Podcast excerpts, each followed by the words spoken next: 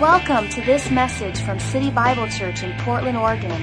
City Bible Church is a vibrant community of people with one common desire to experience God, enjoy people, and celebrate life.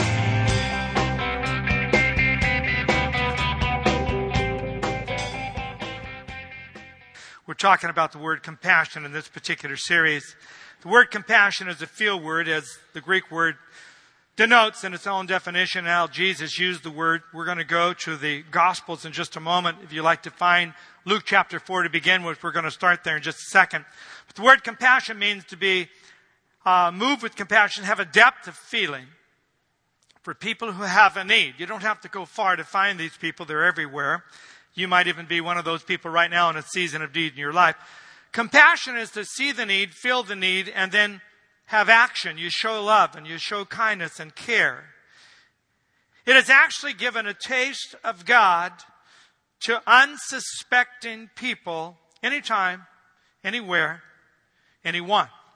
Now, if all of us would simply just take that definition to heart and understand that Jesus wants to use you as a conduit, as a pipe, as a well, a flow, a, a, an impacting person in other people's lives, and you would have a feeling about showing that love and compassion anytime to anyone, things would begin to happen in your life every day. You could not go six steps out of your door without probably running into a thought or a person or some kind of a need that you need to actually express some kind of care or kindness or love. Or, as Jesus says, showing compassion with passion, showing a feeling of love with passion, showing that feeling of, of care and kindness with passion. A person can have kindness and not passion. Jesus says you have to do it with compassion, with passion. You have to show that kind of kindness with a passion that your heart actually flows from your life into that person's world and you touch them. The Lord Jesus is the model for compassion. Now there's reasons why we don't show compassion. One is sometimes we don't have it to show. It's not in us. We don't have any virtue to flow out. Maybe we had it at some time, but we don't at this season in life. There could have been a lot of reasons why. Maybe your compassion tank is on empty. Or it could be that you've never known the love and care of God in your life that ever did fill your tank. So you've never really been able to show that to other people because you yourself's in need. Could also be that you've become a person who is together. And you're not around needy people. You're not around anybody that is poor, anybody that is hurting, anybody that's going through a disease, or anyone that is just falling apart of the same. You're not around those people. You're, you're a pretty together person, and therefore you're around all kinds of people that are pretty together. So everywhere that you touch, whether you go to your job or your neighborhood party or you go out to dinner with a friend, it's always pretty together people. There's no one really falling apart in front of you. Nobody calls you and meets you at the dinner restaurant and then falls apart and blows at the table and just, and sobs and carries on. Maybe you haven't been around that very much because your life has entered a season where everything around you is together. Everybody you know is together. Everything that happened is pretty stable. You're not around people that are making a lot of bad decisions or people that are under a, a, lot of stress or physical problems or terminal disease or drug addictions or whatever it might be in their life. So sometimes we get used to our world. Then we're shocked. When we go on a trip somewhere to another country, we're really shocked by a culture. If you visit somewhere poor, you're really shocked by poverty. Or, or you get involved with some young people, you're really shocked by what's going on in their life. Sometimes we're so sheltered we really don't have a need to show compassion. So when I say to you, go show compassion, it's like, where? You almost have to strategize and go out of your way, out of your world, to actually find that kind of a need that you could feel so deeply about that you could pour your life into them. The Lord Jesus was that kind of a person. Jesus planned his life around encounters with other people's lives. That's what he meant by saying, I'm going about my father's business. That's what he meant by you can be touched by what I feel because I feel for these people. That's why he said, I must go through the city. I must stop here. I must go there. Jesus planned his life around other people. One, one person, not crowds. Crowds followed him. He never followed the crowd. Jesus never ever followed the crowd, ever. They followed him, they gathered him, they pressed him, they wanted to listen to him. But he would change heaven and earth to get to that one man's house that he would say, Come down from that tree. I'm going to your house today. You. Not eating with the crowd. I'm eating with you. That one woman, that one centurion, that one, that one, one. What would happen if you planned your day around someone else's need. You actually planned an encounter. You actually went and sat in Starbucks with the idea that you were going to wait for that one quickening to encounter the person that you knew you should talk with that day. And you were looking and praying and sensitive to the compassionate encounter that would take place at the Starbucks or the Safeway or on the MAX or wherever you might be, however you're traveling, wherever you're going, on the train. You are looking for that one encounter. And you're praying all day long. Where's it at? Where's it at? I'm living my life to meet someone else's need. Sometimes it's not a matter of the the need just coming your way. It's a matter of you planning, strategizing. Luke 4 and verse 18 is taken from Isaiah 61. It's the great prophecy of the Lord Jesus on what he would be like. You know the scripture, I would think. Luke 4:18 The spirit of the Lord is upon me. Would you say out loud the spirit is upon me too? Because he has anointed me. Will you say out loud I'm anointed also? To preach. Would you say out loud, I could preach? Not preaching like I'm preaching this morning. Preaching is a sharing of the good news called the gospel. Preaching is not oratory. Preaching is not sometimes what we imagine it to be. Preaching is a message and a messenger, a communication, a taking of something to someone else, which everybody can do. Preaching is not just for one preacher. Jesus said he was anointed to preach the gospel to the poor. Notice, he has sent me to heal the broken hearted. Compassion for the brokenhearted is my subject. Jesus said, one of my strategies is to encounter brokenhearted people. The Greek word suntribo is the word that is used and translated a number of different ways in the New Testament, but one of them, or several of them, and the words that would come to your mind if you would read the scriptures with them would be shatter, crush, break in pieces, come apart, bruised, wounded.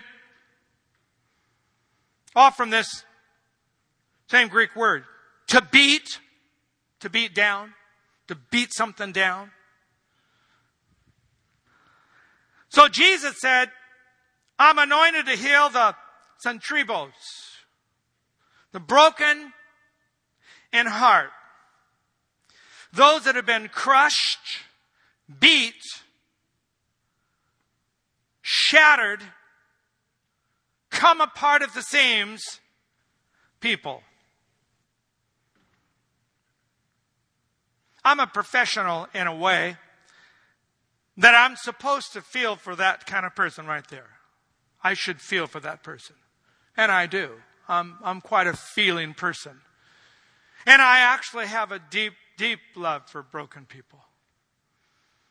But there are times that I totally miss them. There are times when I don't fix them. And there are times when I don't want to take the time to have the virtue I have to rise to the challenge they're because I know how much drainage will take place and how much time and effort it's going to take to actually touch that need. And sometimes I'll just let the need go by. Oh, I'll touch it superficially with a prayer and honestly not to be a surface person, but knowing that I don't have the virtue or I don't want to have the virtue to go that deep. Jesus never ran out of that. He never had a compassion empty tank. He, he never had an issue where he would say, I'll pass that one by. Whoops, that one, that's too complicated. Mm-mm, I'm not going there. You know what? I am really getting worn out listening to their story, listening to their problem. Every time they call, I know it's going to be all about what's going on. It's going to be all about their problem. I've heard it ten times already, and I am just problem out. Hey, wake up. I have my own problems, you know. Why can I, why should I listen to their problems all the time? I'm, I have so, some problems and a few hurts down here. Why doesn't someone spend some time with me? I don't need to talk to them all the time. Am I the only one that ever feels that? How many of you have ever just lived what I just said? We do. We experience this. That's why we need so desperately to be filled with Jesus, so desperately to be touched by Jesus, so desperately to use church as a filling station, not as a stop station. It's a filling station. It's a time to come in and be renewed in my virtue, renewed in my mind, and reminded about the goodness of God and the forgiveness of God and the blood of Jesus and the power of the Spirit and all that God has done in my life and all the encounters I've had and everything that's gone on so that I can take that virtue and not lose perspective perspective on why I feel anointing or why I feel presence or why I feel any kind of motivation. It is that I might preach the gospel to the brokenhearted. Brokenhearted spells time. Brokenhearted spells confusion. Brokenhearted spells tears. Brokenhearted. A very specific group of people. Psalm 69, verse 20. Reproach has broken my heart. I'm full of heaviness. I looked for someone to take pity, but there was none, for comforters, but I didn't find anybody. Psalm 34, 18. The Lord is near to those who have a broken heart. Save such as have a contrite spirit. The Lord is near to those who have a broken heart. Brokenness can be a positive thing, and scripture does point that out. But brokenness is brokenness, whether it's external, internal, something about the heart here. There's, there's an internal brokenness that draws God in. Proverbs 15 verse 13. A merry heart makes a cheerful countenance. That's why we like to be around people that are happy and cheerful. A merry heart makes a cheerful countenance. But sorrow of the heart, the spirit is broken broken. Sorrow. In America today, there is an abundance of sorrow hidden by an abundance of luxuries and superficial drugs and superficial shopping and superficial media and superficial entertainment and superficial that tries to somehow hide the true brokenness of the human nature or the culture itself or the soul of a person. So they can hide it. They can dress it up. They can work it up. They can smile it up. They can pleasure it up. They can entertain it up. They can do everything they can to try to hide what is broken inside of them. But we are around broken people every single day. They don't come forward and say, by the way, I'm broken. Will someone fix me? They don't talk about it that way, but they're all around. A merry heart. People like to be with a laugher, a joyful person. But who likes to be with someone who's filled with sorrow, whose spirit is broken?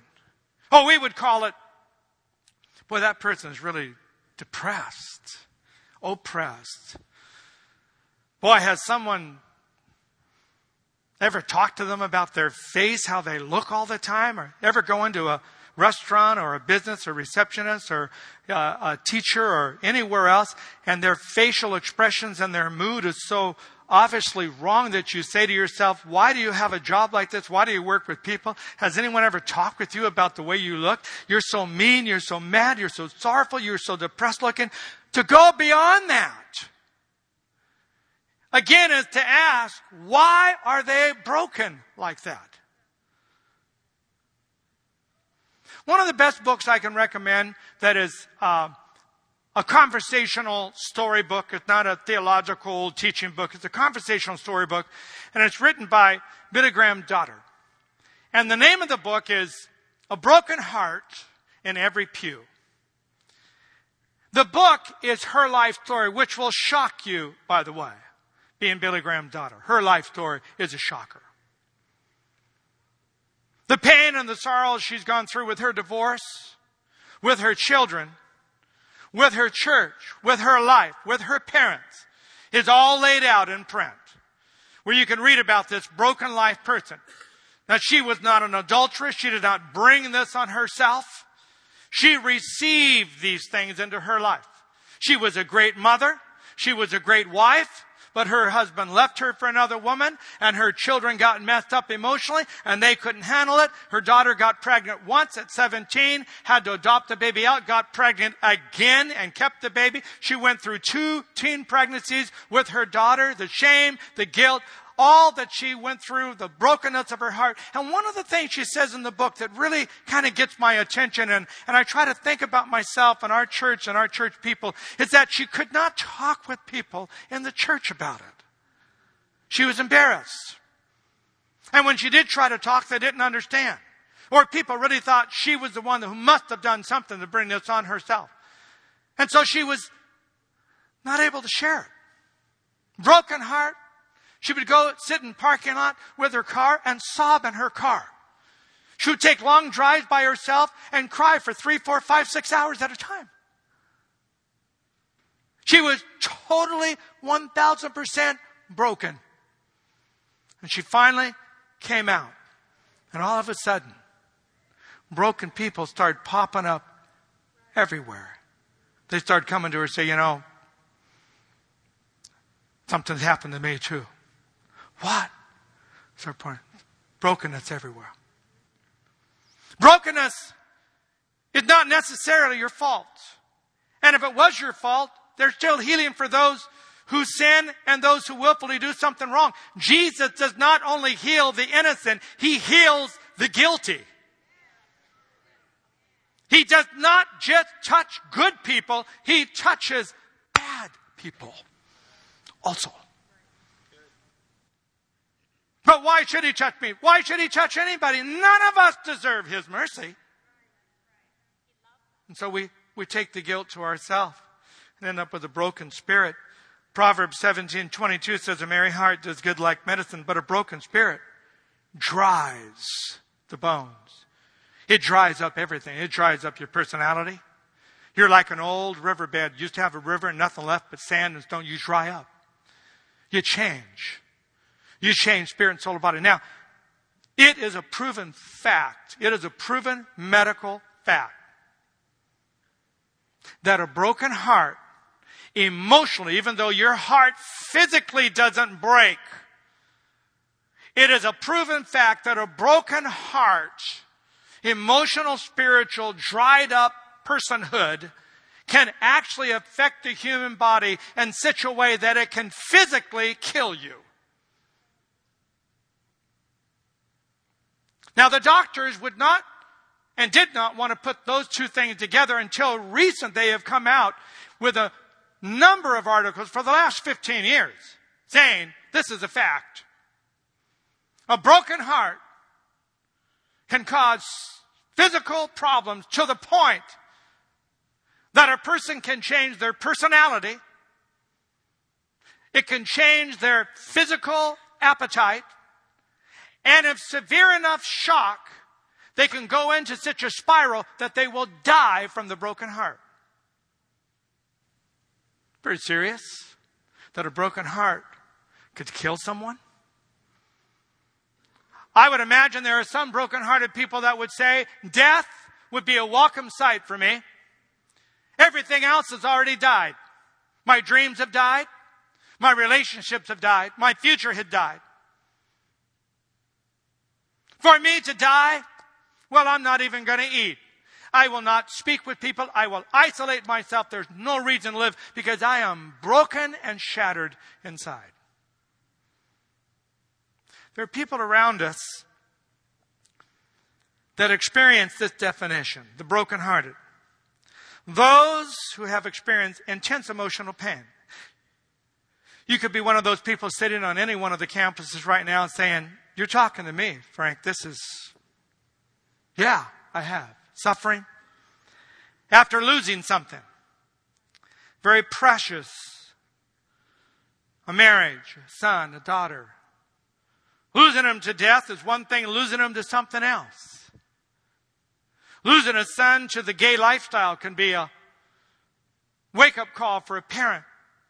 Does Jesus love gays? Yes. Does Jesus want to help them? Yes. Does Jesus touch them? Yes. So I'm not speaking against them. But the lifestyle can be a lifestyle that could crush a parent's spirit.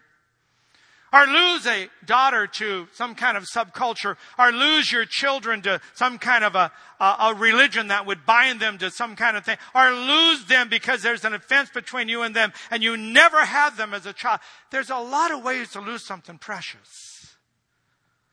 A person that experiences intense pain has lost something. They go through deep disappointments, maybe not just through loss, maybe it's through circumstance, failure, betrayal wounded, being taken advantage of by someone you love, results in a broken heart, broken spirit, broken mind, broken whatever inside of you. The broken heart syndrome would look something like this. Physically, if you try to put your finger on it, these are words that are used to talk about, and I think people experience these because there's something broken inside of their soul. Tightness of chest, this is medically proven that it feels just like a heart attack, but it's not. And if you've ever had a shock, which I've had, a shock of brokenness, something happened that was horrible, and you feel your chest tighten up, you feel like you could have a heart attack or you could do something. Your, your whole body begins to respond to this invisible whatever that's breaking your life. Insomnia, severe and often stomach aches, loss of appetite, sudden anger or apathy, I don't care. Hopelessness, fatigue, no energy left, frequent crying just for no reason, thousand yard stare. That could happen to some people without brokenness. Feeling of complete emptiness, brokenness. All right, the broken heart mindset could look like this negative thoughts start prevailing on you because you've had brokenness, you can't get rid of it. You start using some of these terminologies. I will never meet anyone else if it happens to be a broken relationship that has broken your heart, which a lot of people talk about, which is very real. I can't live without this person through death, divorce, or whatever happened. Or you start saying, you know, I'm the problem. It's me. I'm not smart enough to get through these things. I, I just draw these kind of things into my life. There's something wrong with me. Your self-esteem goes down. I will never get over the pain. I've had people tell me that. I have people tell me that a lot. I can't get over the pain. I can't leave it behind. I don't think I'll ever live without this hole in my heart. My response, well, I'll tell you my response in a moment. A broken heart is serious. It can cause these things. A broken heart can result in hardened heart. When a person is broken and doesn't know how to deal with it, they can get hardened, stiff arm everybody and hide. Bitterness, start blame shifting and just shut it off because of your brokenness and you can't fix yourself. You don't want to fix anyone else and you get bitter toward the person who caused the brokenness or the circumstance or even God himself. Results in health problems, broken relationships, living isolated, and a loss of perspective. Turn to the Gospel of Luke, chapter 7. Grab your Bibles and go to Luke chapter 7.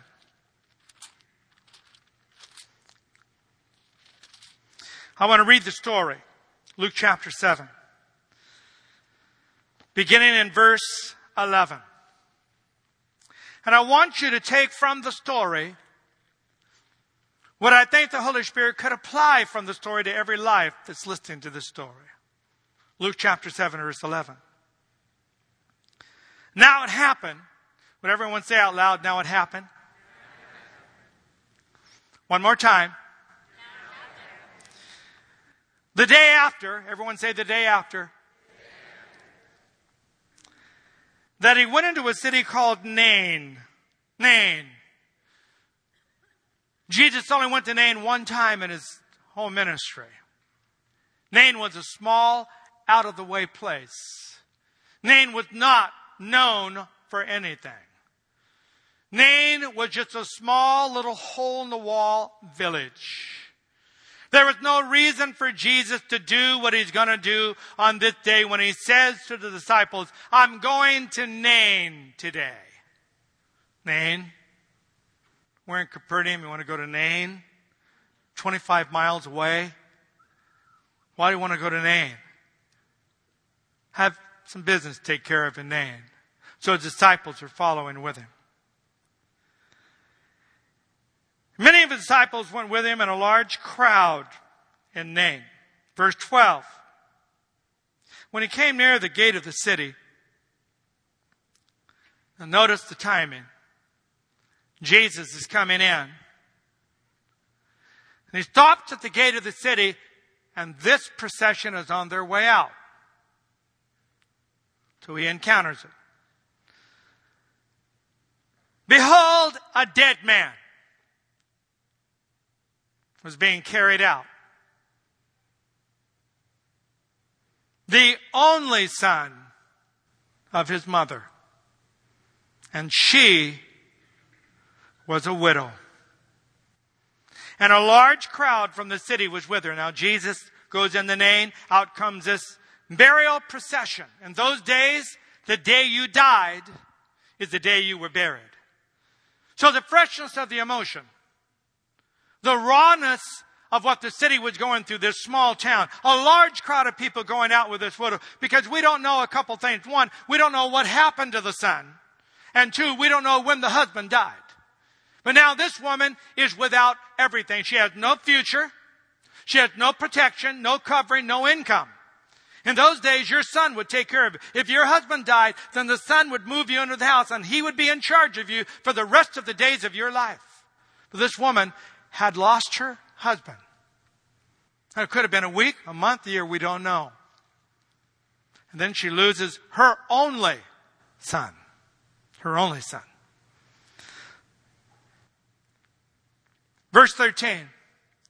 When the Lord saw her, here's our word, he had compassion on her and he said to her, Don't cry anymore came all that way to say to one woman, don't, don't cry anymore. You've been crying long enough. Been crying over your husband, been crying over life. Now you're crying over your son. Maybe her whole life. Jesus could see the whole life. There was something so special about this widow that Jesus had to travel that far to get at that gate at that hour to encounter that burial procession at that very moment to talk to that woman enough to whisper in her ear, quit crying. Stop. And I'm sure the woman would have had quite a look on her face. Why on earth would you think I could quit crying. Why? Why do you think I can just turn it off just like that because you say, don't, don't, don't cry anymore. I lost my husband. There's my dead son. Irreversible. This circumstance is over. My life is over. There is no reversing. There's no turnaround on this thing. It is over. Now I want you to listen to my words. Been crying long enough? Have an attitude of it's over? Nothing can reverse it? It's sorrow upon sorrow. It's bad thing upon bad thing. It's brokenness upon brokenness. This is this woman right here. And Jesus says, and I, I have compassion for her. Then verse 14. Then he came and touched. And I, I hope you underline the, these words in your Bible the open coffin. And those who carried him stopped. They stood still. So Jesus says to the woman, quit crying.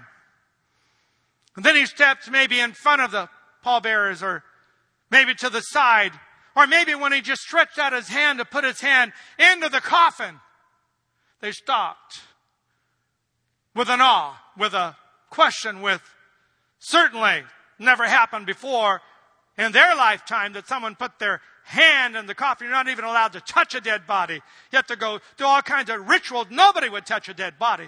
And Jesus not just touching the dead body just out of interest. He's doing it with words. He's doing something here that these guys just stop in their tracks. And he puts his hand right into the open coffin. And I imagine at this point, the mother moves around. Think, what are you doing? What, what are you doing, my dead son? Weep no more. Now you're going to put your hand in the coffin. What's going on here? And I just wonder how many people, your life, your life, can be like an open coffin. Something had died inside of you. Maybe it's your marriage. Maybe it's your love for life. Maybe it's something worse that can be defined as some of the things that cause brokenness, but something is dead in you and you know it. You're like an open coffin on a procession and nobody will stop and put their hand in your coffin because they don't believe anything can happen if they put their hand in your coffin. There is no turnaround for this. There is no great ending story for this. This is a funeral. It's going to the grave. Not when Jesus is involved. Jesus says, no, this, not this one. So he puts his hand on the coffin. And he said, Young man, I say to you, arise. So he who was dead sat up. I can't wait to see the DVD in heaven. Just exactly how this boy sitting in that coffin just sits up in the coffin. And it says he looked around and he started talking like most young people do. And he began to speak. And I think the first words out of his mouth was, wow! Whoa! Who's the funeral for? Who knows what he would have said? But as he leaned up in that coffin and looked around, Jesus said, There's your boy.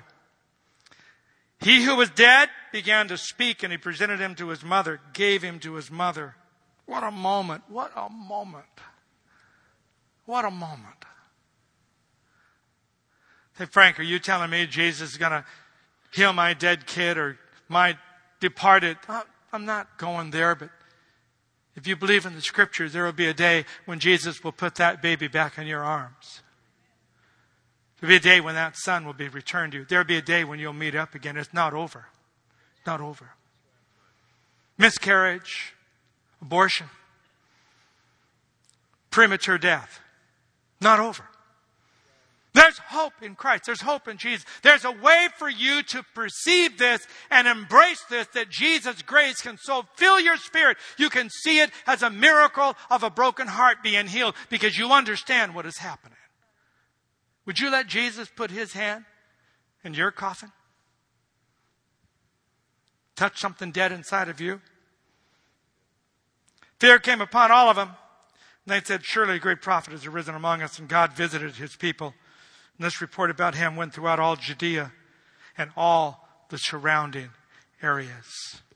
I believe that Jesus providentially has arrived at your gates right now, on this very day, right here. On every campus, on, in every service this weekend, Jesus is arriving at people's gates. He's putting his hand into people's deadness and brokenness. And he's saying, rise and be healed.